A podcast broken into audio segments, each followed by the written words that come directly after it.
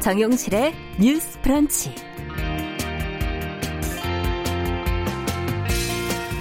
안녕하십니까 정용실입니다. 요즘 우리 마음을 좀 무겁게 하는 뉴스가 참 많네요. 아, 제목을 하나하나 거명하지 않아도 또 주요 인사들의 이름을 말하지 않아도 떠오르는 그런 소식들이 있으시지요. 아, 생각이 정말 많아지고 할 말도 많아지는데 사실과 정의를 떠나서 사람들마다 생각이 제각각 달라서 얼굴 붉히는 일들이 생기곤 합니다. 아, 이럴 땐 어떻게 표현을 해야 모두가 상처를 좀 덜 받을까요? 이럴 때는 뭔가 말을 좀 아끼는 것도 하나의 방법이 되지 않을까 싶습니다. 음, 그래서 오늘 오프닝에서만큼은 말을 좀 줄여보겠습니다. 자, 7월 10일 정용실의 뉴스 브런치 시작하겠습니다.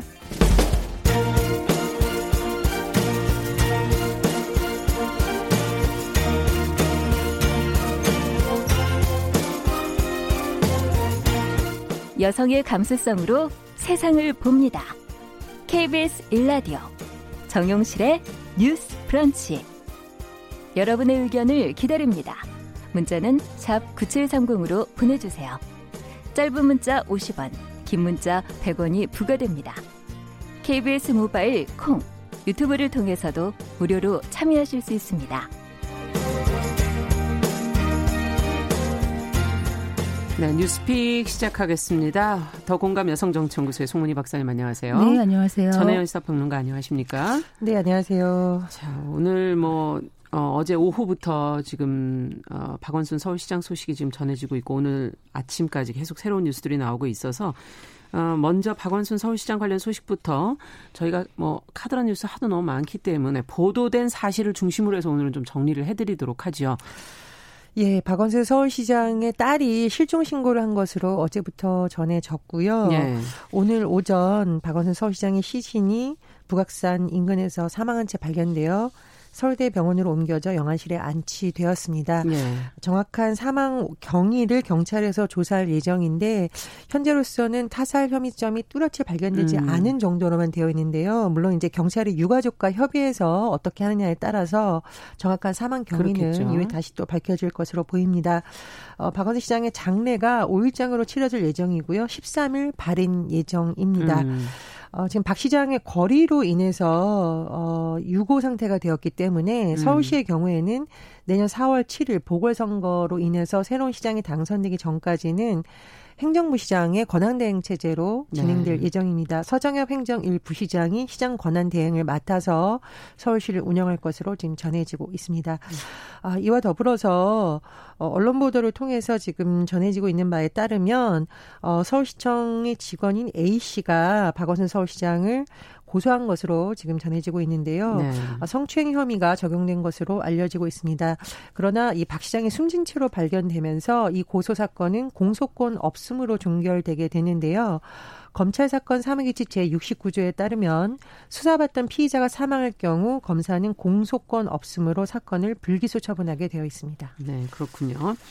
자, 두 분 이 뉴스를 들으시고 어, 어떤 생각들 하셨는지 좀 사실에 근거해서 저희 좀 의견을 좀 들어보고 싶네요.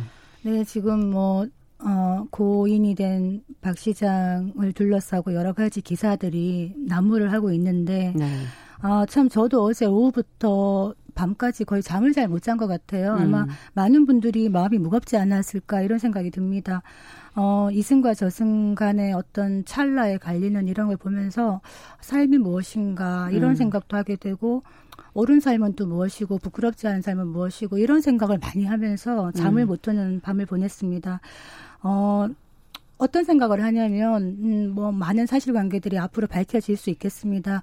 기존에 고소된 건에 대해서는 불기소 처분이 났기 때문에 어떤 방식으로 음. 다시 뭐 얘기가 될지는 모르겠습니다만 저는 정치인의 어떤 이런 거를 보면서 어떤 생각을 하게 됐냐면 몇 년 전에 노무현 전 대통령 돌아가셨을 때 또 굉장한 충격을 받았거든요 음. 국민들이 그래서 그렇죠. 진짜 많은 힘든 경험을 했고 뭐 노회찬 전 의원도 마찬가지고 네. 이런 무게감 있는 정치인들이 극단적인 선택을 하는 것이 어 저는 참 많, 안타깝다. 음. 그리고 어, 우리 국민들에게도 정치인들이 이런 모습을 보이는 것은 굉장한 큰 짐이다. 음. 만약에 살아서 어떤 뭐 사람이 살면서 좋은 일도 하고 또 실수도 하고 할 수 있는데 어 이런 부분에 대해 잘못한 것이 있다면은 또 죄를 갚고 또 마, 마땅한 다른 역할을 하는 것이 도리가 아니겠는가 저는 이런 생각도 음. 들고 참 많은 생각이 들었었습니다. 네.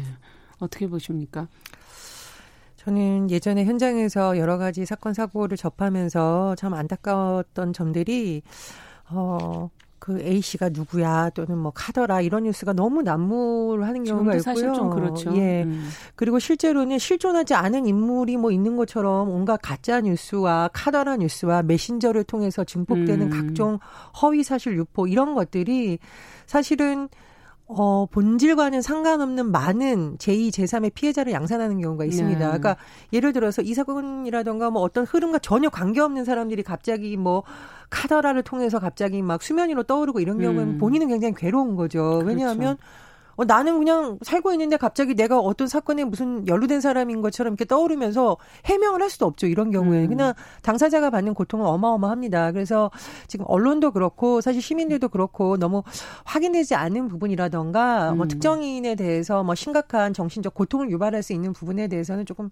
자제해야 된다. 자제해야 예, 그런 시기라고 봅니다. 지금 사실 이런 음. 사건 같은 경우에 이제 벌써부터 무모한 어떤 마녀 사냥 내지는 신상 털기가 이루어지고 있다 음. 그래요. 이를테면은 고소한 그 분에 대해서 여러 가지 이야기들이 나오고 있는데 또 달리 생각을 해보면 이 살아 있는 어떤 사람이 평생 안고 가야 될 또 짐을 음. 지게 하는 것일 수도 있기 때문에 언론도 굉장히 신중하게 접근을 해야 된다, 조심해야 된다 이 말씀 드리겠습니다. 네, 지금 뭐 어, 유튜브로도 YJ617K님 언론이 문제다. 언론이 어떻게 이걸 다뤄주느냐 중요하다라는 얘기로 저는 받아들이도록 하겠습니다. 자, 앞으로 이제 추후에 나오는 보도들 저희가 또 정리해서 또 계속 전해드리도록 하겠습니다. 정용실의 뉴스 브런치 더공감 여성정치연구소 송문희 박사 전혜연 사평론가와 함께 뉴스픽 진행하고 있는데요. 사실 오늘 원래는 이제 박원순 서울시장의 소식이 지금 나오기 전에는 부동산 대출 규제 문제를 저희가 첫 번째 아이템으로 좀 다뤄볼까 했었어요. 6.17 대책이 나온 지가 아직 한 달이 채 안 됐는데 이제 오늘 11시 30분경 지금 추가 대책이 지금 발표가 될 예정이거든요. 어, 종부세율을 높이는 고강도 부동산 대책이 나올 것이다 하는 것이 지금 어, 얘기가 나오고 있는데 과연 어떤 보도 내용들이 나오고 있는지 관련 내용 좀 정리해 보죠. 송 박사님께서 좀 해주시겠어요? 네. 어, 부동산 이야기도 참 뭐 무거운 주제입니다. 네. 저희가 부동산 전문가는 아닙니다만 어, 오늘 중요한 주제이기 때문에 오늘 어, 한 11시 반쯤에 정부에서 22번째 네. 부동산 대책을 발표할 겁니다. 아, 상, 예상이 되는 것이 어떤 것이 있느냐 보면 일단은 양도소득세, 종합부동산세 이런 것들에 대한 포, 포커스가 있는 것 같아요. 네. 지금 종합부동산세가 현행은 0.6%에서 한 최고 3.2%까지 되어 있습니다. 네. 이거를 최고 6%까지 올리겠다가 들어갈 것 같습니다. 거의 두 배가 되는 네. 것이죠. 그리고 양도세 부분은 지금 1년 이상 2년 미만 주택인 경우에 양도를 하게 되면은 현행은 6%에서 한 42%까지 되어 있는데 네. 바뀌게 됐을 때 한 50%까지 양도세를 하겠다. 이것도 강화하는 거죠. 네, 이것도 지금 어, 한 의원이 낸 안인데 오늘 채택이 될지는 11시 30분 어, 돼봐야 확실하게 알겠죠. 한 의원이 냈던 것 중에 예. 이제 양도세를 80%까지 하겠다는 안도 있었는데 네, 이것은 받아들여지지 않았죠. 아, 그리고 이제 또 다른 어, 예상되는 것이 공급 대책이 들어 갈 할수 있다. 아. 일테면 지금 부동산에 대해서 어떤 투기를 누르겠다고 하지만은 어, 공급을 늘리는 것도 방법이다라는 음. 얘기를 늘 했었는데 계속 나왔던 얘기죠. 네, 그래서 이번에 아마 주택 공급에 대한 어떤 대책이 어떻게 나올 것인가를 지켜볼 텐데 네. 아마 이낙연 지금 국난국법위원장도 이런 말을 했거든요. 주택 공급이 중요하다 그러면서 음. 지금 근린 생활 시설이나 준 주거 지역이 많아요. 네. 그거를 어, 조금이라도 주거 지역으로 전환해 가지고 좀 공급을 공급을 늘려야 되지 않느냐 이런 얘기를 했는데 음. 이런 게 좀 들어가지 않겠나 이런 생각을 하고 네. 그 대신에 다주택자들은 이제 음. 세금 폭탄을 좀 맞을 것 같아요. 다주택자들은? 폭탄이 아니죠. 사실 다주택자들이 세금을 내는 건 당연한 거죠. 어떻게 음. 보면 보유세 개념인데 그 세율 구간을 촘촘하게 만들어 가지고 이 다주택자들의 세금 부담이 좀 많이 높아질 것 같다. 음. 다만 생애 첫 주택 구입을 한다든지 신혼부부, 청년 이런 네. 사람들은 좀 주택 구입을 제대로 편하게 할 수 있도록 좀 보완을 하는 이런 대책이 나오지 않을까라고 네. 상상하고 있습니다. 자, 지금 시장에 그럼 과연 어떤 영향을 주게 될지 이게 이제 가장 변수 아니겠습니까? 어, 상당하지 않겠는가, 이번엔 좀 묵직하지 않겠는가 하는 전망들이 지금 나오고 있는데, 어떻게 생각하십니까? 아무래도 이런 정책에 저는 영향이 있을 수 있다고 봅니다. 그런데 조금 봐야 되는 두 가지 통계를 한번 보려고 하는데요. 네. 첫 번째로는 통합당 같은 경우는 일부 의원들이 지금 정부안과 반대되는 법안을 이미 낸 경우도 있거든요. 네. 의원 발의로. 근데 어, 지금 리얼미터가 한 9일 발표한 여론조사 결과를 보면 다주택자나 투기성 주택 보유자에 대해 종부세 강화에 찬성하는 응답이 53.5%였습니다. 네. 반대가 41.4%. 네. 그러니까 그 국민들 입장에서는 어쨌든 종부세를 강화해서라도 좀 이런 걸 잡아달라라는 음, 여론이 잡아달라. 예, 조금 높다. 그래서 그런 부분 하나 봐야 된다고 생각하고요. 또 다르게 우리가 주목해야 되는 통계는 뭐냐면 지금 네. 유동성에 대한 부분이라는 거죠. 지적들이 전문가들을 통해서 많이 나오고 그렇습니다. 있죠. 이제 네. 코로나19 상황에서 여러 가지 뭐 사실상 0% 금리 상황이라고 하는데 네. 정부에서 지금 뭐 세제 방안, 대출 규제 방안, 공급 방안 다 늘리고 있는데 음. 지금의 이 유동성 이 풀린 상황에서 투기성 자금이 돌아다니 이 문제도 봐야 된다는 지적이 계속 나오고 있습니다. 그렇죠. 그래서 통계를 하나 살펴보면 한국은행이 발표한 6월 금융시장 동향을 보면은요. 주택담보대출이 5조 원이라고 하는데 지난해 같은 시기와 대비해서 1조 원이 많다라는 겁니다. 음, 그럼 이제 어마어마하게 늘어났다라고 지금 보이고 지금 있는 거거든요. 많이 제한이 되고 있는데도. 네, 그렇습니다. 그래서 네. 이런 과잉 유동성 대책도 좀 들어봐야 된다는 지적이 계속 나오고 있어서 저도 이 부분에는 상당히 공감을 하고 있고요. 실제로 제가 이제 지역에 있는 분들도 얘기를 들어보면 과거와는 지금 다른 양상이 또 나타나고 있다라는 거죠. 다른가요? 그러니까 말 그대로 서울이나 수도권에 있는 사람들이 지방으로 와서 좋은 매물을 보고 실제로 그 지역에 사는 사람들도 못 사는 집을 이제 뭐 매수 어, 예, 사들인다던가 네. 매매를 한다던가 알아보고 다니는 그런 얘기를 제가 많이 음. 듣고 있습니다. 음. 갑자기 그래서 이런 부분하고 좀 많이 연관이 돼 있나 싶은 걸로 보이거든요. 예. 그래서 이런 부분도 좀 정부에서 음. 대책을 면밀히 들여다봐야 된다 좀 이렇게 생각합니다. 네. 그 지금 다주택자들 음. 어, 지금 김태년 원내대표가 이런 말을 했어요. 두 번째 집 이상 갖는 것을 고통으로 느끼게 해야 된다. 음. 이렇게 얘기하는데 실제로 보면 이걸 고통으로 느끼지 않는 분들이 많은 것 같아요. 예를 들어서 그래서 지금 어 기사에 의하면은 아무리 지금 팔라고 하고 있어도 정부 고위직의 29%가 다주택자라는 겁니다. 음. 그럼 이렇게 고통을 느끼지 않고 집을 계속 갖고 있는 것은 왜 그런가? 음. 지금 중부세를 올리면 물론 세금이 올라가겠죠. 그리고 이 종부세율을 올리면은 농어촌 특별세와도 연동이 되어 있기 때문에 세금이 전반적으로 다 올라가요. 네. 그러면 이 내는 사람들은 부담이 커지죠. 그런데 문제는 전체 부동산을 봤을 때 종부세를 내는 사람은 많지 않다는 겁니다. 네. 지금 서민들의 관심은 종부세를 올리는 것도 물론 중요하지만 서민들의 관심은 뭐냐 하면 우리가 좀 편안하게 집에서 생활할 수 있는 이런 집을 가지는 것 그리고 지금 이 시기를 놓치면 우리가 집을 못 살 수도 있다는 불안감 그거를 잠 잠재워 주길 그렇기 때문에 거? 지금 영끌 예. 매매하고 있다는 거 아니에요. 영혼을 끌어서 집을 사야 되지 않느냐. 음. 지금 막차를 타야 되는 게 아니냐. 이런 걱정을 하는 것이 정부의 부동산 정책에 대해서 신뢰도가 약하다는 겁니다. 그러니까 정부에서 다주택을 팔게 하겠다고 하지만은 음. 많은 고 관리들이 다주택을 갖고 있고 팔지 않고 있다. 음. 이거는 뭐냐 하면 집값이 계속 오를 거라는 기대감을 갖고 있는 겁니다. 네. 그렇기 때문에 현 정부에서 3년 동안 계속 공시지가도 계속 올라오고 있고요. 정부세율도 계속 올라오고 있고 각종 세금이 올라오고 있는데 음.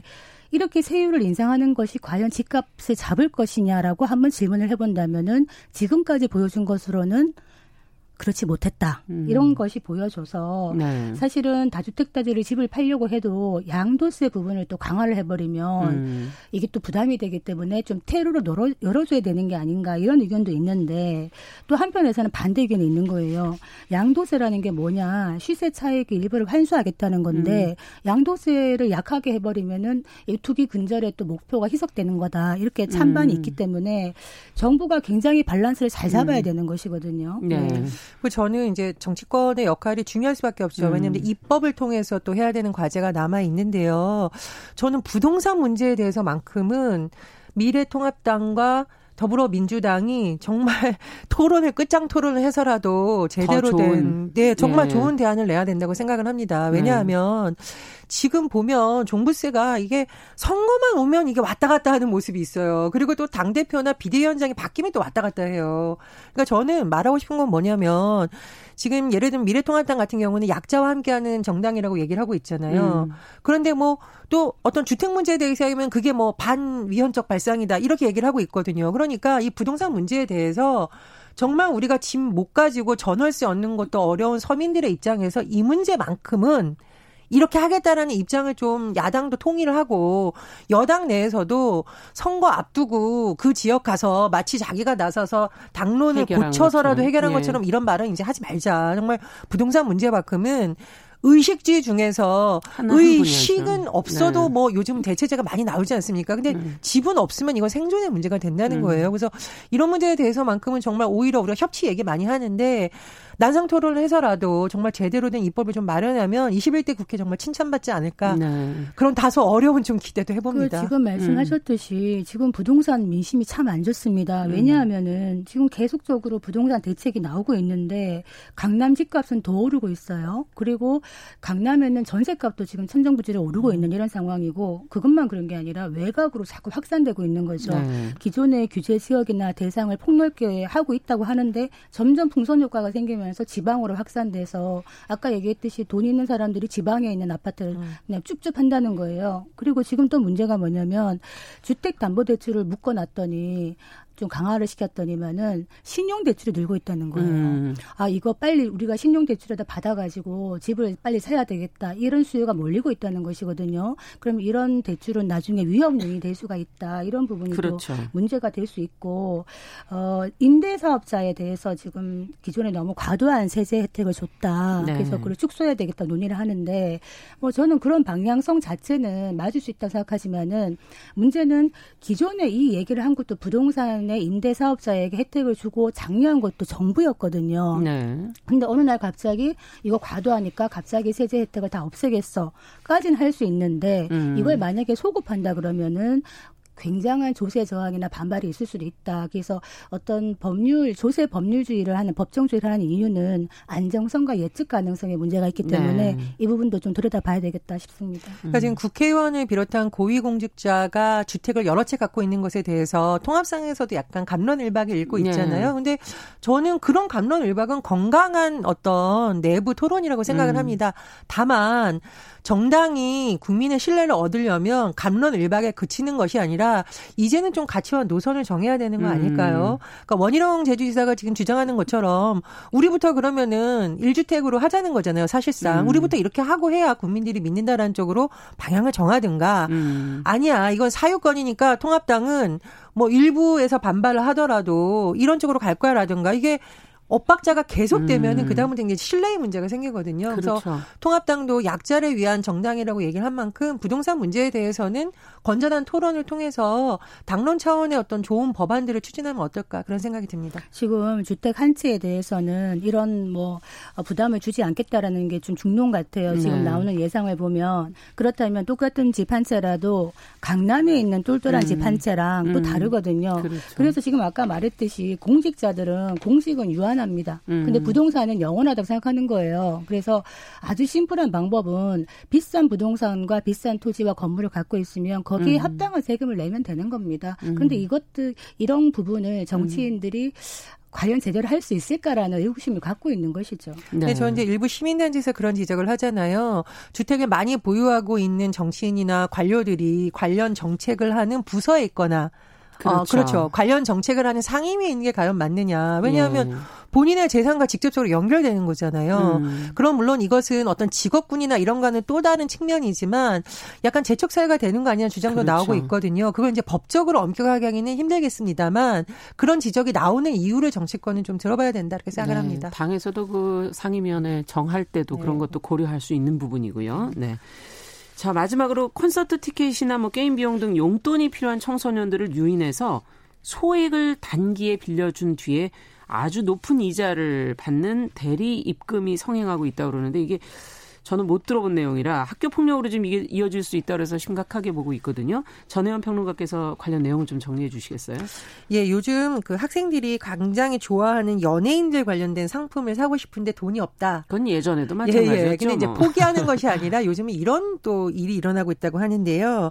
소셜 미디어를 통해서 대리입금 광고를 보는 겁니다. 음. 대리입금이라는 건 좀 쉽게 말하면 돈을 빌려주는 거죠. 돈을 빌려주는 대신해 준다 뭐 이런 그렇죠. 거군요. 예, 예. 그런데 예. 이제 예를 들어서 한 10만 원 정도를 빌려준다. 음. 그러면 이 업자에서 50%를 사실상 이자인데 수고비라는 이름으로 받게 된다고 하고요. 네. 만약 늦게 갚은 경우에는 연체료라고 하는데 이쪽 용어로는 지각비라고 하네요. 음. 시간당 만 원을 받는다고 합니다. 아. 그래서 지금 언론을 통해서 알려진 피해 사례를 보면 10만 원 빌렸는데 나중에 이자를 포함해서 400만 원을 물어줘야 되는 위기에 처했다. 10만 원을 빌렸는데 그렇습니다. 근데 고등학생들에게 400만 원이라는 건 사실 어마어마하게 큰 돈이죠. 그러니까요. 예, 예. 근데 이런 피해가 발생하고 있다라는 건데요.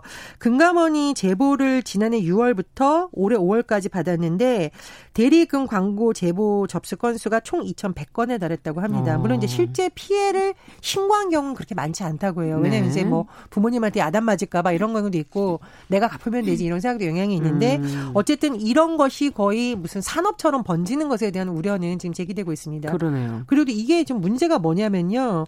대리금을 하려면 그쪽에서도 신분 확인을 하잖아요. 네.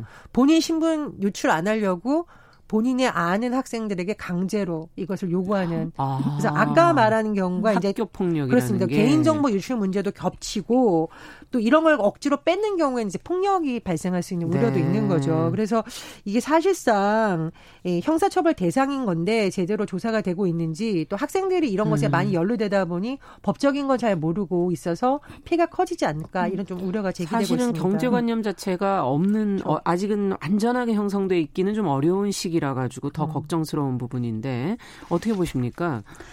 그 사실 아이들이 금융에 대해서 지식이 취약하잖아요. 예. 그런데 사고 싶은 물건은 있단 말이에요. 예. 뭐 아이돌의 굿즈라고 하잖아요. 음. 좋은 그런 것이나 물건들. 아니면 콘서트 비도 비싸요. 그런 네. 거 한번 가고 싶은데 부모님한테 돈 받기는 좀 그렇다. 음, 안 주실 이, 가능성이 높죠. 미리 이제 생각을 예. 하는 거죠. 그래서 가는데 이런 거에 이제 걸리는 겁니다. 음. 그런데 이것이 참 안 좋은 것이 이게 굉장히 그 소액인 것 같은데 고금리 고금리. 아주 고금리죠. 거의 한 1000%에 달하는 그걸 가져갈 수 있다는 거예요. 그런데 아이들은 조금 조금만 금액이라고 생각하지만 이걸 계속 이제 물려가다 보면은 눈덩이처럼 벌어나는 아. 것이라 굉장히 위험한 것이고 이게 또 아이들에게 학교 폭력에 또 비밀을 주기도 한다고 하기 때문에 사실은 당국에서도 철저한 조사를 해야 되고 부모님들이 그리고 학교에서 이걸 예. 좀 지도를 해야 됩니다.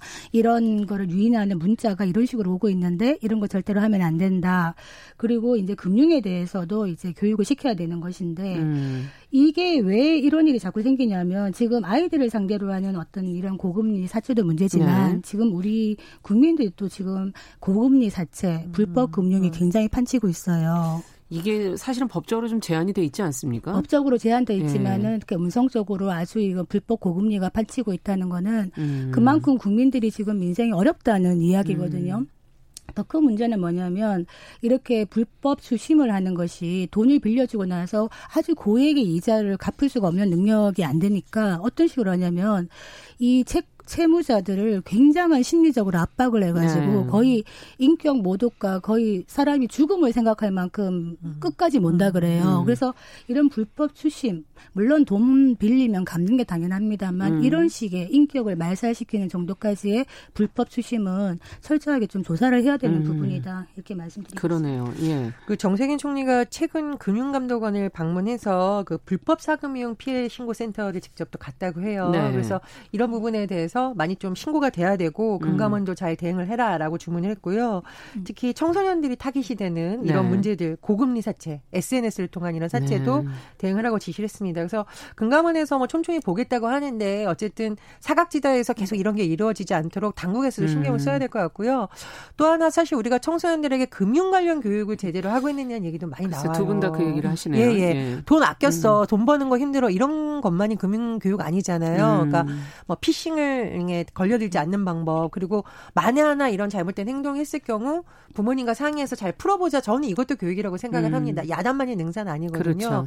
대부분이 부모님 한테 얘기하지 못해서 더 문제가 커지는 경우도 많습니다. 음. 그래서 그런 교육도 같이 하시면 더 좋지 않을까 하는 생각입니다. 그 약간 추가해서 제가 이제 소기업 소상공인 하시는 분들하고 대화를 좀 해봤는데 굉장히 심각하다는 음. 거예요. 지금 정부에서 이제 어려운 소기업 소상공인들을 위해서 대출을 많이 해준다고 얘기는 해놨는데 네. 실제로 현장에서 대출을 받기가 너무 힘들다는 거예요. 음. 그래서 실제로는 열심히 일을 하는데 한 뭐 300만 원, 500만 원 때문에 신용에 펑크가 나서 음. 또 신용도가 하락하고 또 대출을 받을 수 없고 그러니까 음. 대출의 문턱이 너무 높다는 거예요. 그러다 보니까 불법 대출이라든지 고금리 대출로 갈그 수밖에 그 없는 이 부분은 예. 정말 허점이 아닐까 이런 생각이 듭니다. 네, 다른 보관 보완책이 좀 필요하지 않을까 하는 생각도 드네요.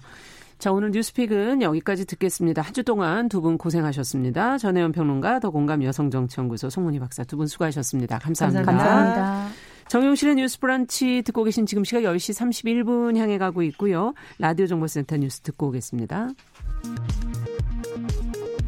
어제 국내 코로나19 신규 확진자가 45명 늘어 누적 확진자는 13,338명이고 국내 발생은 22명, 해외 유입은 23명입니다. 정세균 국무총리는 코로나19 해외 유입 리스크가 커진 국가에 대해서는 PCR, 유전자 증폭 음성 확인서 제출 의무화 등 추가적인 방역 강화 조치를 시행하겠다고 밝혔습니다. 세계보건기구가 코로나19의 공기전염 가능성을 일부 인정한 지침 자료를 발표했다고 로이터 통신이 보도했습니다. 최저임금위원회 공익위원들이 노사 양측에 내년도 최저임금의 현실적인 요구안을 제출해달라고 촉구했습니다. 일본 정부가 코로나19 유입을 막는다는 이유로 입국금지 대상국으로 지정한 한국 등 10개국과 비즈니스 목적의 왕래를 재개하기 위한 협의를 이달 중순 시작할 것으로 보입니다. 지금까지 라디오 정보센터 조진주였습니다.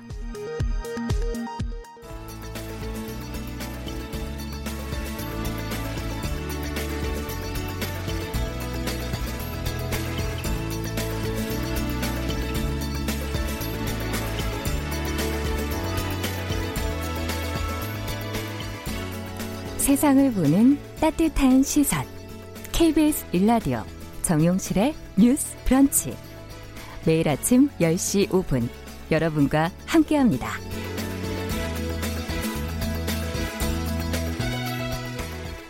네, 정용실의 뉴스 브런치 듣고 계신 지금 시각 10시 32분 넘어서고 있고요. 자, 이번에는 여러분들 금요일마다 기다리시는 초대석 시간입니다. 다양한 분야에서 활약하는 여성들 만나보고 있습니다. 아, 이분 목소리는 듣기만 해도 아, 누군지 다 아실 것 같은. TV면 TV, 라디오면 라디오에서 자주 들을 수 있는 그런 아마 친구처럼 어쩌면 가깝게 느끼시는 분들도 계실 것 같고, 때로는 카리스마 있게 그렇게 다가오기도 하는 그런 목소리인데요. 참 목소리 하나에 많은 게 담겨 있는 게 아닌가 이런 생각이 때로는 들기도 합니다.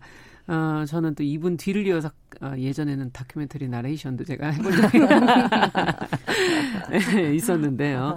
정말 방송인으로 50년이 넘는 긴 세월을 어, 대중과 만나온 김세원 씨 모셨습니다. 어서 오십시오. 안녕하세요. 어. 아니 세대가 다르니까 남정민 씨는 뭐가 떠오르세요? 목소리 지금 듣자마자. 아 저는 어. 저, 남자 1호가 있다. 아, 짝, 짝, 짝. 아, 연애가 안 됐을 때 그걸 열심히 보셨군요. 네, 지금, 지금도 여전히 변함없이 안 되고 있습니다. 예. 아니, 그리고 남녀 간에 그 참 재밌잖아요. 너무 재밌었어요. 아, 아, 재밌었어요. 하면서도 아주 즐거웠어요. 아, 네. 너무 다양한 역할을 하셔서 음. 그동안에. 네. 아니, 제가 소개도 안 했는데 네. 인사를 하셨는데 남정민 씨도 당연히 오셨고요. 예, 안녕하세요. 예, 그동안 건강은 어떠셨는지 근황이 어떠신지를 네. 좀 몰랐네요. 아, 뭐 그냥 잘 음. 지내고 있고 있고요. 네. 어, 정기적으로 했던 한 끼 줍쇼라는 프로가 어, 있었어요. 어, JTBC에. 아, 예. 그게 4월에 끝났어요. 코로나로 인해서. 아, 왜냐하면 그 프로 어, 상 음. 이렇게 무작위로 눌러서 집에 가서 밥을 같이 먹는데 요새 누가 밥을 같이 먹냐고. 무작위로 잘못 문을 그럼, 두드리면 화를 그럼. 내시죠. 어, 그죠, 그죠, 맞아, 맞아. 그래서 그거는 이제 예. 프로가 당분간이라지만 이 코로나가 언제 끝나겠어요? 음. 어, 그래서 그거가 이제 일단 그렇군요. 네. 음, 이제 그다음에는 뭐 네. 어, 여기저기 조금씩 다큐멘터리 음, 해설하고 하고 네. 예. 그렇게 하고 바로 전 근황이면은 오늘 생방송 한다니까 네. 굉장히 설렜어. 아하. 너무 오랜만에 생방송 아니, 한다니까. 주로 녹음을 많이 하지 않으세요? 아니에요. 더빙을 내가 하시면? 오늘 50 7년째 내가 방송을 하고 있는데 야, 그 60년 가까이 된 걸 제가 그렇죠. 50년이라고 이렇게 어, 어. 그 중에 40년이 생방송이었어요. 와. 40년이 아, 1FM 굉장히 오래 하셨죠. 뭐맨 처음에 시작이 64년이었는데 예. 그때도 생방송을 했어요. 아, 어. 아 그러셨군요. 네네네. 음악 프로를 했기 때문에. 맞아요. 음악 음, 프로를 음, 음. 뭐 워낙 1FM 오래 저희 네네, KBS에 네. 클래식 프로그램 많이 하셨었는데 아, 예. 아, 생방송을 이렇게 많이 하셨었군요. 아, 진짜. 아, 저는 김 선생님 찾아보면서 음. 워낙 또 좋아하는 음. 목소리기도 했지만 찾아보니까 완전 정말 라디오 세대의 탑스타셨더라고요. 예. 감사합니다. 네. 밤의 플랫폼, 영화 음악실, 음, 팝스 퍼레이드, 가정 음악, 가정 음악 예, 많이 꿰고 있네. 그래서 저 이제 요즘엔 너튜브 이런 데 들어가면 네. 이렇게 그 천상의 목소리 이렇게 해 가지고 네, 신앙송한 어. 것들도 엄청 많이 나와 있고 네. 시 CD가 하나 있어요. 어, 맞아요. 그렇군요. 예, 진짜 지, 엄청납니다. 네. 실제로 보면서 왜 그렇잖아요. 귀, 로 듣던 이런 어떠한 그런 음, 실망하겠지 뭐. 아니, 너무 사랑스러워요. 네. 지금 유튜브로 나가고 있습니다. 어, 맞아요. 그래요. 네. 네. 실제로 아, 좀 이쁘게 하고 올게요. 아름다우세요, 아름다워. 네, 저보다 나으십니다. 아, 네. 아니 근데 이 네. 목소리를 전하는 사람 입장에서는 음. 항상 나는 이렇게 기억되길 바라는 게 있고 맞아, 맞아. 또 대중이 사실 기억하는 게 있고 조금 괴리가 있지 않나요? 근데요, 내가 이게 방송을 네. 60년 가깝게 하다 보니까 네. 이 예를 들면은 내가 이제 뭐 어디 해외 갈 때 이민국 통과할 때 네. 보통들 얘기 안 하고 스탬프 꽉 찍어주잖아요. 맞아, 맞아, 맞아. 그런데 어떤 사람이 요즘은 그거 안 하세요? 딱 이렇게 물어봐요. 아. 그러면 그 사람의 이렇게 나이를 보면 아, 이 사람은 밤의 플랫폼 세대구나. 아. 어, 그 다음에 뭐 좀 젊다 하면은 아, 김세원의 영화 음악실이구나. 맞아요. 어, 이렇게 되는데 네.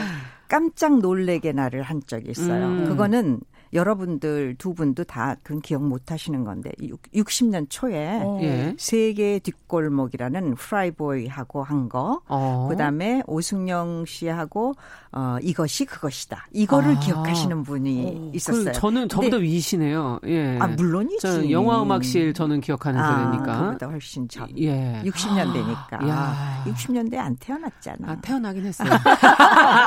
라디오를 안 들었구나. 네. 네. 좀 늦게 태어나. 그긴 했습니다만. 아니 그 네. 보면 사람이 첫 인상이 네. 보면 아뭐 이제 얼굴 보면 제일 좀 아, 관상이 그렇죠. 좋으십니다 이러는데 네. 아.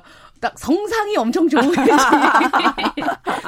본인이 생각하시기에 네. 내 목소리의 특징, 내가 이렇게 사랑받는 매력이 것이다. 음, 어떤 거예요? 특징은 뭐 듣는 사람이 그건 더 잘알 텐지만은 네. 어, 내 자신이 생각할 때는 이렇게 에, 데코레이션이 없으니까 이렇게 아기자기하게 무슨 예. 그렇죠. 어, 어, 그런 걸 안 하고 그냥 직선적이고 아, 좀 어, 담백하고 어, 어, 뭐 음. 그런 네. 거가 아닌가 하는 생각을 아, 해요. 예. 사, 실좀 듣다 보면 예. 굉장히 새침대기 서울 아가씨 딱 이런 딱 아, 예, 그런 느낌이. 서울깍쟁이지. 예, 서울깍쟁이. 내가 순서울이니까. 아, 아 그러세요. 아, 아 실제로 발음이 아나운서가 듣기에도 상당히 정확하시고 맞아, 맞아. 예, 오독이 거의 없으시고 음, 음, 음, 예. 비교적 그거는 우리 어머니가 네. 예를 들면 이러는 거예요. 이렇게 있다가 우리 어머니 옆에 거기 청색 뭐가 있었어요. 그거 그거 파란 거 좀 이리 줘봐 이러잖아요. 네. 그냥 우리 막 가만히 있어요.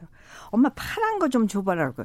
이거 이게 무슨 파랑이니 청회색이지 아. 딱 정확하게 얘기하지 않으면 아주 안 학교 선생님이었거든요. 아. 아. 그런 영향도 아마 그렇죠 표현을 거예요. 하시는데도 네네네. 네, 예. 네. 저도 아나운서 중에는 좀 저음인 편이고 예. 편안하고 조금 그 중성적이어서 약간 카리스마 있다 하는데 제가 김세원 씨 앞에서는 입을 못, 못 내밀어, 못 내밀어. 명함을 어디다 내밀 수가 없습니다. 김세원 선생님 앞에서는 약간 네. 이미 칼에 베인 것 같은 카리스마에 네. 아, 정말 네. 일상생활에서 네. 목소리가 좀 도움이 될 때도 있겠지만 조금 불편해하는 분도 있지 않아요? 좀 무섭다, 뭐 이렇게 내지는 너무 명료해서. 명료해서 어, 그거는 모르겠는데요. 네. 내가 이제 방송을 할 때는 굉장히 이렇게 내 인생에서 방송은 무엇보다도 우위야. 제일, 제일 위에 있어요. 음. 아, 어. 개인적인 삶보다 더 네네, 위에 하여튼 위에 있어요. 예. 그리고 생방송 위에 있을 게 뭐가 있겠어요. 맞아요. 제일 그렇죠. 그럼 생방송 예. 그러니 그런데 어. 내가 이제 보통 때 얘기할 때 우리 어머니가 이제 돌아가시기 전에 안 되겠다. 엄마가 나중에 생각나면은 목소리라도 해야지 그러고 음. 녹음을 하는데 내가 인터뷰를 하듯이 했어요. 아. 엄마 지금 생각나는 사람 없어? 뭐 이러고 했는데 내가 나중에 들어보니까 어쩌면 그렇게 불깍쟁이 같은지 몰라 내 목소리가. 어머, 내가 특히 우리 엄마한테는 아. 어쩌면 그렇게 안 사이가 안 좋으셨나요? 어, 많이 싸웠죠. 나중에 그렇게 들으면 약간 시조하는 것처럼. 어, 맞아, 그렇게. 어, 어. 네. 어, 그랬었어요. 그래서 아. 내가 반성을 많이 했어. 아, 내가 보통 때 방송에서는 네. 우리 딸이 그래. 엄마 방송하듯이 좀 얘기해봐. 아, 이래요, 이래요. 좀 부드럽게 어, 어, 어 생방송을 어, 하셨을 때 어, 가정음악실 같은 경우는 네, 네 그랬죠. 네, 네, 영어 그렇게 하는데 네. 왜 밖에서 그렇게 얘기할 때는 음. 어, 내가 들어도 깜짝 놀랐어요. 아, 근데 사실 이 KBS 본관 3층에 아나운서실이 있고 네. 그 위로 5층에 이제 성우분들이 모여 계시는 곳이 있기 때문에 네. 성우분들이 같은 엘리베이터를 탈 때가 많아요. 네, 근데 타면 저희가 이제 성우분들 얼굴을 다 모를 때가 있잖아요. 음. 근데 엘리베이터 뒤에서 목욕탕 소리가 납니다. 딴, 이게 엘리베이터인데 어, 여기 울려? 안녕하세요. 뭐 이러는데 어. 저희가 깜짝 놀랄 때가 어, 있거든요. 어, 그만큼 생활하실 때 일반인들이 놀래서 쳐다보는 소리만 듣고도 맞아 맞아. 그거는 많으시죠. 보다도 이제 뭐 그런 경우는 네. 있죠. 내가 그 마트에 갔는데 네. 아 이렇게다가 뭐 얘기를 한참 했는데 나중에 어머 혹시 저기 서세원 씨 아니세요? 이름 아, 그래서 내가 어머 네. 어, 서세원, 서세원은 아니고 내가 성은 다른데 우리 아버지가 달라요. 네. 아, 근데 이, 이, 이, 요런 목소리로 네. 이렇게 좀 혼내거나 그러면 좀 더 강력하게 따끔거릴 것 같아요. 어, 그, 그렇죠. 제가 좀 스타카토잖아요. 아, 맞아, 맞아, 맞아. 어, 어, 그렇기 때문에 아마 그럴 수 있어요. 지금 많이 유튜브로도 이선아님 네. 영상 으로 보니까 더 반가우시다고. 아, 김복경 씨는 목소리 그대로시다. 음. 이렇게 적어주셨고요. 감사합니다. 한현재 씨는 라디오 많이 들었다고. 아하. 네, 근데 유튜브는 처음 보신다고 음. 지금 그렇게 적어주셨고요. 나이를 지금 막 여기 거명하고 계세요. 어, 말씀드려도 될까요? 어, 이거를 비밀이 나이 많아요. 내가 해방둥이에요. 아 진짜. 6.25도 겪었어요. 야 그렇군요. 네. 내가 45년생이니까 이제 뭐 네. 뭐다 저에 대한 거는 다 끝났죠? 네네. 아. 네. 계산 다 끝났죠? 계산했습니다. 네. 그 제가 야, 이렇게 놀랍네요, 다시 이제 뒷조사를 하면서 어, 네. 듣다 보니까 막 그때 정말 제가 진짜 모르는 세대인데 네. 이브 몽땅, 조르주 무스타키 아. 등의 노래에 애송실 입는 것으로 굉장히 우리의 귀를 맞아요, 호강시켰습니다. 맞아요. 이런 댓글들이 음, 많더라고요. 맞아요, 맞아요. DJ도 오래 하셨잖아요. 그럼요. 나는 네. 내 네. 방송의 메인은 네. 어, 아니, 그러니까 성우로는 들어왔어요. 네. 어, 처음 시작은 성우로 음. 했고, 네. 그 다음에 성우를 하면서 너무 음. 이게 그 연기하는 게 부끄러웠어. 아, 성으로 들었는데. 직설적인 성격이 그, 그, 나, 예, 그리고 솔직하고. 사람들 앞에서 어. 막 웃고 울고 뭐 이러는 게 너무 부끄러워서 못했어요. 아. 못해가지고서는 한나 저 구소, 구퉁이에 있었어요. 원래 성우들 그런 역할을 하시는데, 그죠? 대부분. 그, 그, 그거를 해야 돼. 음. 그리고 우리 때는 성우들이 다 드라마 할 때예요. 아. 드라마가 성할 때야, 그때는. DJ 프로라는 게 없고. 근데 나는 대학에서 DJ 프로를 하다가 왔거든. 아. 어, 그러니까 그런 거 시키면 나도 잘할 수 있는데 속으로 그랬지. 음. 그랬는데 기회가? 그런데 기회가 오더라고요. 예. 그래서 물을 어. 만나가지고 승승장구를 하니까 네. 내가 못하는 줄 알지만 음. 드라마 PD들이 드라마 하자고 그래서 내가 난 절대 못한다고 그랬더니 음. 그땐 전속되니까 네. 그냥 해야지 음. 했는데 갈매마을 처녀라는 거를 했어요 주인공을. 아. 근데 막 처녀 역이었습니까? 아, 그럼 물론 네. 주인공이지. 네. 갈매 마을역. 어, 네. 근데 바닷가에서 남자하고 뭐 거닐면서 예. 뭐 얘기하고 뭐 이렇게 모든 걸 호흡을 하고 이러는데 못 하겠었는데 그 그래서 그 드라마가 어떻게 됐겠어요? 어떻게 됐어요? 망했지. 아직 고소해 하시는 것 같은데 아니에요? 아니 성우로서는 이건 좀 힘든 상황이었을 아, 텐데 아, 망했어. 그러나 네. 내가 네. 잘했던 거는 네. 식모역 지금 뭐 우리가 이제 도움이라고 그러고 네. 근데 그때는 이제 같이 살면서 네. 식모역 가정관리사 경상도 뭐 전라도 아. 어디 어디 사투리도 사투리. 쓰세요? 안에 대구 피난 갔잖아요. 그래서 거기서 사투리 배웠잖아. 아. 내가 영어를 그렇게 사투리처럼 잘하면 얼마나 좋겠어. 아니 지금 사투리를 하시는 걸 전 들어본 적이 없어가지고. 네, 드라마를 안 하니까. 아, 한번 좀 잠깐 좀. 이제는 모네 예. 네, 이주윤님께서 다큐도 좋지만 음악 프로 진행자의 거탑이셨다. 그렇죠. 네. 어, 음악 그러니까 메인이 음. 악 프로하고 네. 그다음에 다큐멘터리 음. 예, 해설하고 음, 네. 그다음에 신앙송. 아, 진짜 야. 엄청 많이 오래 하시면서 음. 이 그, 방송국의 변천사도 많이 보셨을 거 아니에요? 다 알죠. 예. 오늘 여기 스튜디오니까 어떠세요? 이 스튜디오는 네. 내가 두 번째쯤 되나? 그러세요? 어. 예. 여기 AM 쪽은 거의 안 했으니까. 그렇죠. 음. 주로 FM에. 주로 FM에서. 예. 네네. FM이 시세가 없을 때부터 했어요. 아. 듣지 않을 때부터. 그렇죠. 아, 예. 신앙성 얘기를 하시니까 정말 궁금하네요. 아, 어, 이게 정말? 사실은 네. 가장 어렵거든요. 낭송 뭐 진짜로. 여러 가지 소설 뭐 이런 것도 음. 어렵지만 예. 시는 그걸 해석하지를 못하면 읽기가 상당히 어려워요. 맞아요. 또 그대로 다 들리잖아요. 예. 저는 그 조병아 시인의 헤어지는 연습을 하며 그걸 음. 계속 요즘 계속 반복해서 듣는데 음. 너무 너무 뭐랄까? 아, 예, 내가 너무, 녹음한 거. 예, 그래서 너무 좋더라고요. 그래요. 네. 고맙습니다. 아, 한 걸 다 외우고 계세요? 많이 아, 외우세요? 아, 뭐를 했다는 건 알지만은 내용은 다 못 외우죠. 그렇죠. 음. 예. 그러면 지금 혹시 부탁을 드리면 한 편 정도는 근데 뭐 기억하고 계시는 게 제가 있을까? 시만 읽는 게 몇십만 수를 읽었어요. 방송 시작할 때만 아. PD 보고 꼭 내가 그러는 거야.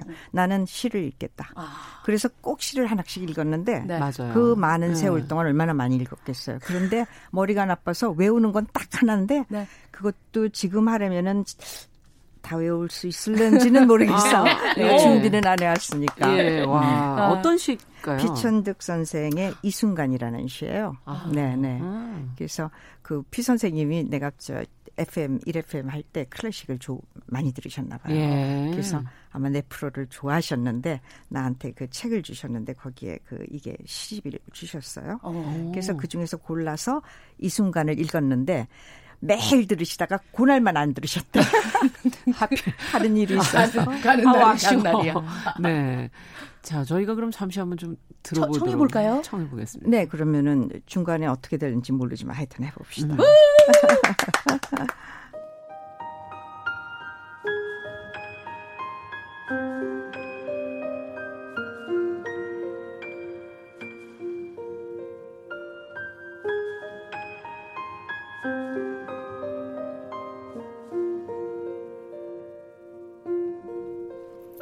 이 순간 피천득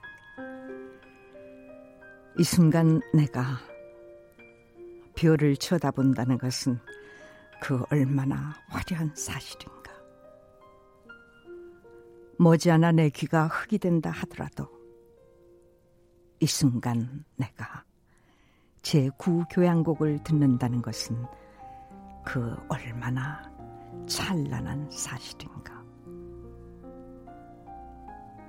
그들이 나를 잊고 내 기억 속에서 그들이 없어진다 하더라도 이 순간 내가 친구들과 웃으며 이야기한다는 것은 그 얼마나 즐거운 사실인가. 두뇌가 기능을 멈추고 두 손이 썩는 때가 온다 하더라도 이 순간 내가 마음 내키는 대로 글을 쓴다는 것은 허무도 어찌하지 못할 사실이다.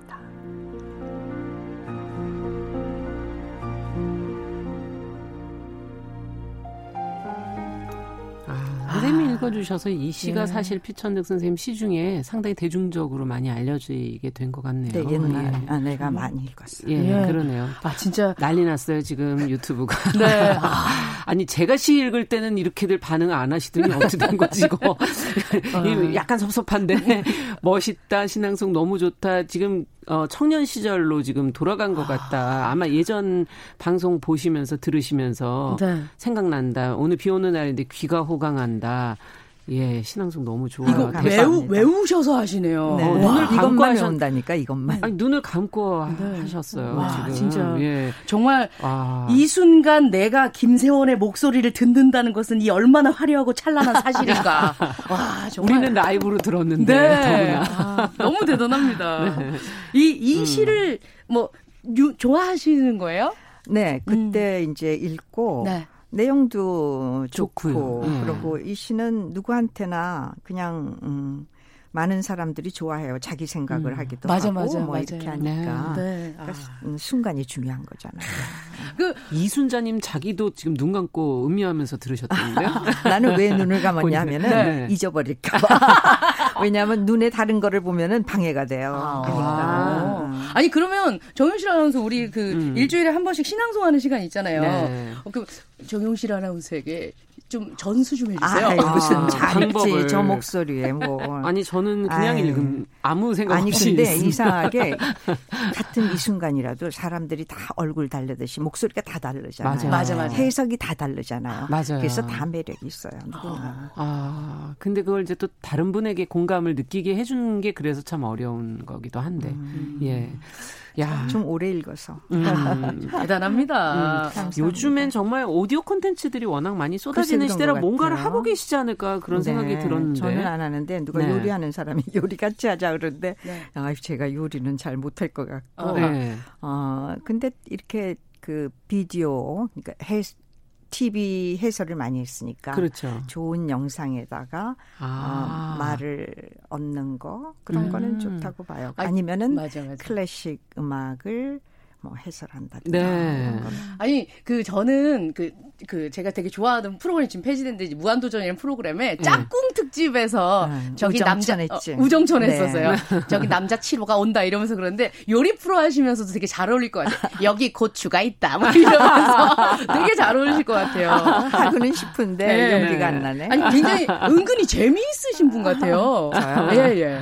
어. 실제 성격이 어떠세요? 아니 저는 살면서 음. 모토가 가 우선은 정직이야. 어. 음. 정직, 그다음에 신이, 음. 신의. 네, 그다음에 네. 최선. 아. 네. 그리고 유모야. 아 그렇군요. 아, 유모가, 유모가 들어가 있군요. 그럼 유모는 적을 물어뜨릴 수도 있어요. 맞아 맞아 음. 맞아. 어, 유모는 참 중요한 거예요. 그렇죠. 그러니까 지금 네. 오늘 57년 방송 하시면서 음. 목소리 안에 지금 정직 신의 다 들어가 있는 네. 것 같고요. 오늘은 유머를 좀 더 얹어서 많은 분들에게 보여주는 시간인 것 같습니다. 네. 아. 아니 근데 50여 년 진짜 거의 60년 가까운 세월을 방송하시면 좀 지치실 때가 있지 않을까요? 맞아, 좀. 재충전 아, 같은 것도 좀 필요하고 그러지 않나요? 근데 스튜디오가 음. 사실은 집보다 편안한 느낌과 동시에 긴장. 아, 어. 늘 긴장하고 음. 생방송은 알잖아요. 알죠. 어, 상당히 네. 긴장하는 거예요. 음, 음. 근데 요즘들은 너무 자연스럽게 한다 그러면서 너무 예. 너무 지나친 게 많아. 음. 그거는 조금 상가하면 좋겠다. 그렇죠. 음. 예, 조금 자제하는. 방송에 쓸 수 있는 말과 아닌 말을 음, 맞아, 조금 맞아. 가려야 되고. 음. 예. 음. 그러면은 혹시 취미는 전혀 없으세요? 그러면 이렇게 일과 어, 생방송 외의 어, 삶의 모습은 어떤 모습일까? 여행을 좀 제가 좋아해서 일찍 시작했어요. 여행을? 네. 어. 근데 대학교 2학년 때 우리 때만 해도 여자가 밖에 못 나가요. 혼자 어떻게 어, 여행을 그렇죠. 가요? 예. 근데 우리 오. 대학 우리 과의 아이가 대구에 사는 그 과수원집 딸이었어. 부잣집 딸이야. 아, 그렇죠. 근데 거기서 과수원집. 다 우리 여학생들만 우리 내가 남녀공학을 나왔으니까 네. 어, 여학생들이 모이기로 했다. 집에다 거짓말했어요. 혼자 여행이 너무 가고 싶어서. 아, 그 친구를 팔아가지고. 그렇지. 아니 걔한테는 걔한테는 가기를 간다고 그랬어요. 네. 어, 그래가지고 이제 다 같이 간다고 그랬지 우리 집에는. 아. 네. 음, 그랬는데 기차를 타고 갔는데 걔네가 28에 5인데 28에 4 있고 6이 있는데 네. 5가 없어. 그러니까 밤이 되니까 조금 무섭더라고요. 어머 그렇죠. 아, 그러니까 아니, 집하고 집 사이에 어, 어, 주소가 어, 그래서 내가 없네요. 경찰서에 갔어요. 어. 떻게 하면은 좋겠냐고 이걸 못 찾아서 그러는데 네. 그랬더니 여기 옆에 가면 수녀원이 있으니까 거기 가보라고. 정말? 그래서 나는 어. 수년 거기를 배를 눌러서 내 수녀님이 문 열어주고 재워줄 줄 알았어요. 네, 한 끼 줍쇼 거기서 해줄 줄 알았네. 어, 그, 런줄 알았는데 한 끼는커녕 네. 그 수녀님이 안쪽에서 말씀을 하시고 무슨 고해성사 보듯이 아. 나는 바깥쪽에서 그 제가 지금 저기 대학교 2학년인데요. 음. 뭐 친구네 집뭐 뭐 이렇게 설명을 했어 했더니 요 옆에 가면 삼덕여관이라는 데가 있는데 거기에 어 우리 신자가 하는 데다. 아. 그러니까 거기 가서 수녀원에서 보냈다 그러고 거기 가서 묵어라 이렇게 얘기를 하더라고요. 와, 그럼 삼덕여관까지 또 가셔야 갔죠. 되잖아요. 그럼 어디서 자 길에서 예, 그러니까. 잘수 없고 갔더니 이제 방을 주는데 뭐 옛날 그거니까 숟가락 달라 그래서 이렇게 꽂았어요 안으로 네. 잠그는 게 아, 없으니까. 어. 그런데 잠이 안 왔어. 근데 어떻게 어떻게 피곤해서 잠을 잔데 햇빛을 보니까 그다음 용기가 생기는 거야. 아, 걔안 음. 봐도 좋아. 음. 나 이제 혼자 여기 대구를 다니다가 갈 거야. 네네. 이렇게. 아. 그래서 거기서 이제 아침 먹을 수 있냐니까 먹을 수 있대요. 이렇게 한 상을 받았는데 음. 메뚜기 볶음을 처음 먹어봤어. 난 생이 처음. 아. 맛있더라고. 그거. 네. 맛있더라고. 네. 정말 예전이네요. 네. 정말로. 그래가지고 나갔더니 네. 이제 그 다음부터는 막 다니면서 이제 어느 찻집도 혼자 가고 아. 그런데 그 집에 갔더니 그랜드 피아노가 있더라고. 네네. 근데 아무도 없어 손님이. 그래서 어. 이제 그때는 조금 내가 기억을 할 수 있는 음. 피아노가 있으니까 예, 치는 예. 게좀 치고 있는데 어떤 사람이 나타나서 주인이야. 근데 그 집이 이공주라는 피아니스트의 아버지가 하는 집이었어요. 야, 이게 중요한 얘기 들어갔는데 마무리할 시간이, 시간이 다 돼가는데 네, 어떡하면 좋지? 아니, 그 이런 이야기 아니, 해주는 어떤 그런 어, 걸 하셔야겠어요. 앞으로 뭘 하고 싶으신지 한 말씀만 딱 나는 뭐 하고 싶은 건 없어요. 그냥 물 흐르는 대로 아, 내 앞에 오는 주어진 거를 열심히 하고 네. 어 그렇게 살 거예요. 네. 아, 이야기에 쑥 빠졌는데 네네. 큰일 났네. 예. 예. 오늘 초대석 너무 아쉽지만 맞아요. 훗날 얘기는 아, 나중에 전달을 하도록 하겠습니다. 네. 후의 이야기는 금요 초대석 오늘도 방송인인 김세원 씨와 함께 시간을 했습니다. 남정민 씨도 감사합니다. 네, 두분 감사합니다. 감사합니다. 정용실의 뉴스 브런치 금요일 순서 여기서 마치고요. 저는 주말 지나고 월요일 10시 10시 5분에 찾아뵙겠습니다. 감사합니다.